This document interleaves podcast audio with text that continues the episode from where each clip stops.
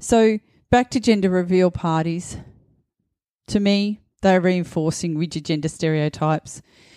And please don't invite me ever, anyone, to a gender reveal party because I don't want to be part of adults being disappointed in a child before they're even born because an ultrasound says that they've got a penis or a vulva.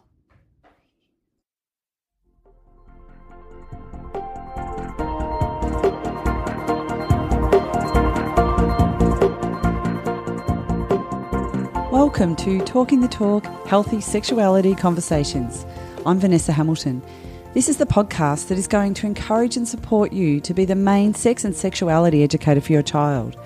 Do you want to feel confident and comfortable to have healthy and positive conversations about sex and sexuality with children so that you will be the first person who educates them about each topic? This podcast will provide you with surprisingly simple and effective actionable tips to clear the fears and uncertainty around essential sexuality conversations with kids. Each episode, I'll answer questions from parents and cover a variety of different topics. As a bonus, you might just get that sexuality education you missed out on when you were growing up. So, as my tagline says, let's get started. It's easier than you think. Just a word of warning regarding the content this podcast is not suitable for children. At times, it may contain explicit themes, including sexual themes, sexual abuse, and other adult conversations. Mostly, it'll be fun, informative, and insightful, but at the same time, please be sure to pause and take a breather or check in with your usual supports if any sensitive content brings up difficult thoughts or feelings for you. Gender reveal parties don't actually reveal gender. What is the go with gender reveal parties? I find them very strange. I cringe, actually, every time something pops up on social media about a gender reveal party. There are so many problems with it. Firstly, obviously, they don't reveal gender in the first place, they're inaccurate. Secondly, probably the worst part is that the, the adults' responses, you know, that poor child, the adult, often the parents, are disappointed in who they are before they're even born based on an ultrasound of their genitals. I find it quite baffling. Other adults, relatives, friends cheering or disappointed based on the genitals of the child. So, who is the child anyway if they're revealed as male or female? What does that mean? An ultrasound result revealing the genitals that a baby has actually tells us a physical sex, not the gender. And even that's inaccurate because 1.7 to 2% of the population are born intersex.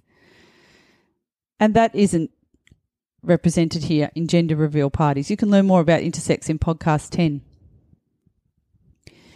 uh, where I talk about LGBTIQ. Gender is mostly inaccurately referred to as being either male or female. A gender reveal party is based on the physical sex. However, gender is a social construct. Our society defines behaviours and characteristics that are expected or associated with usually being male or female on a gender scale or spectrum of feminine to masculine. In reality, gender is actually as diverse as the spectrum of human diversity. And each and every person has their own unique gender identity, and it's a deeply held internal sense of yourself as masculine or feminine or a blend of both or neither or something else. It's it's actually gender is actually our identity. Uh, gender identity is actually our internal experience and our unique naming of our gender. Individuals don't choose their innate feeling of gender. They cannot be made to change it. Um, but they can decide on the language around it for themselves. And it might be that people might identify as male and it's the same as the sex that's assigned at birth. They would be cisgender. If a female decides that they are female, their gender identity is female, and their sex that was assigned at birth is female, that's also cisgender. But some people's gender identity, their internal s- sense of self, doesn't match that that was assigned at birth. And indeed, some people, their gender identity doesn't match either of the two that are usually assigned at birth, male or female. So some people may identify as gender diverse or gender fluid or transgender or non binary. There's many, many, many unique terms that people may identify with. And that's part of human sexuality diversity. Humans are diverse, and that includes sexuality. And if you don't understand or accept that, that's okay. You are entitled to your own opinions, but we need to respect everybody's uniqueness and their diversity and not be disrespectful to others. Have a look at podcast 10 to give you more information about the differences between gender and physical sex. See, so much of our world is assigned to masculine and feminine. Think of the pink and blue balloons at gender reveal parties, and toys, and clothes, and sports, and occupations. We have very narrow, traditional, stereotypical definitions of male and female in our society. For example, if you think about what expectations we have of what people should wear, about who should play particular sports, what what jobs and occupations people should have, uh, what sort of behaviours we should have. There's continuous examples all the time that you hear of uh, how boys should be boys and only girls cry.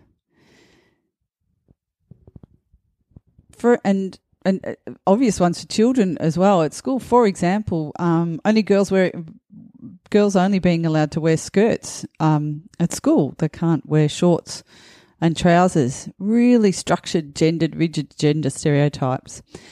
And so, what does it matter? And things are changing, people might say, but they do matter a lot. You see, research tells us clearly that rigid gender stereotypes, enforced from a very young age, um, is part of our problem, if not the main problem, of disrespect towards women and the resulting uh, violence against women in our society. When you think of some cultures, for example, women are banished to outside the home when they're menstruating. They're seen as lesser. The inequity and inequality is is definitely there.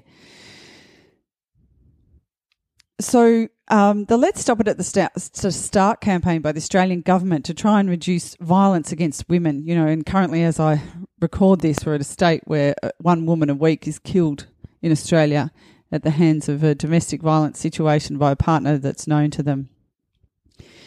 So we need to be aware that not all disrespect towards women results in violence, but all violence against women starts with disrespectful behaviour.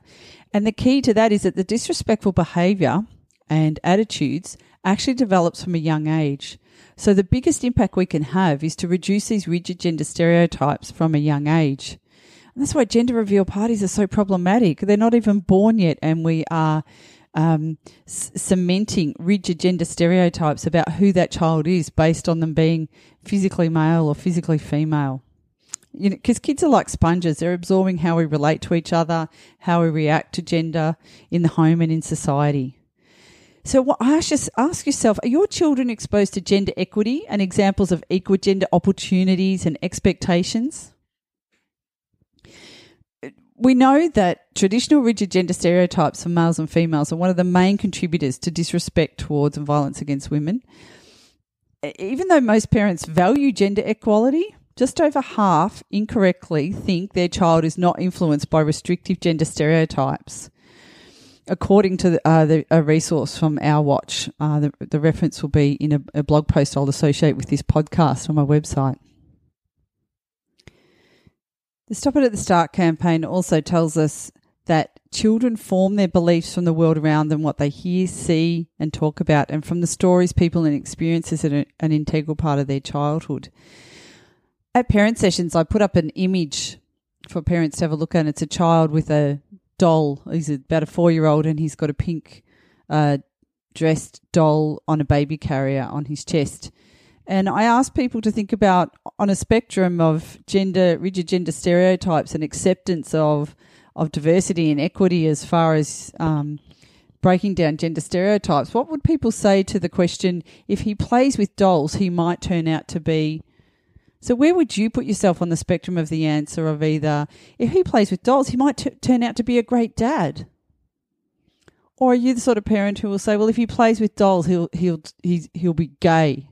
in a negative way about being having feminine traits. You know, some people will sit there and say, well, nobody thinks like that these days. Uh, they do. I hear it all the time. My senses are up all the time about this ine- inequity, and I hear these comments often. So, humans have emotions. Everybody has the same emotions. We're all born with the same emotional capacity. But it, rigid gender stereotypes drum into us whether uh, we can be sensitive, caring, quiet, and gentle, pretty, affectionate, scared. Who would you who would you associate those words with? And if I say these words to you about how you can be, if you can be loud and cranky and strong and leader and silly and angry and dirty and funny, often those words would be associated with being boys, wouldn't they? I've taken those words from www.elisegravel, E-L-I-S-E-G-R-A-V-E-L dot com, her wonderful posters of girls can be and boys can be. And these are images that young children could have around them to show them that they can be whoever they want to be. And girls can get dirty and boys can be gentle because they're human. Media sends sexual messages involving disrespect and inequality based on gender all the time. I show images to children in classrooms of ads of you know, there's one particular ad I show of a woman lying down on the ground in her bathers with high heels and makeup in a sexualized pose, surrounded by men in suits selling clothing. And we talk about the inequity of the men dominating her, and there's so many of them, and she's sexualized and vulnerable. And we, we break that down and remind the young people that it's disrespectful that image. Why would it be like that? Not all disrespect to women towards women results in violence, but all violence starts with disrespectful behaviour. We ne- really need to break down these rigid gender stereotypes. On respect.gov.au, you can look at the tool that is there for uh, parents to check what sort of conversations you need to have with your kids. So there is a checklist and it talks about, it asks you questions to think about. I think my son would say insulting a girl is just a bit of fun. Would your son say that always, sometimes, or never? Would your daughter, you think your daughter knows that she has the right to be treated with respect by boys? Yes or no? So there's this fantastic questionnaire for parents to do, and then it tells you what sort of conversations you, ha- you need to have with your kids to ensure that um, expectations around gender and rigid gender stereotypes um, are broken down and that we have broad expectations for people just being human. And everybody has different personality traits, and we need to respect everybody the same, and we need equity and equality.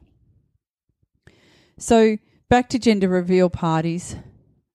To me, they're reinforcing rigid gender stereotypes, and please don't invite me ever, anyone, to a gender reveal party because I don't want to be part of adults being disappointed in a child before they're even born because an ultrasound says that they've got a penis or a vulva.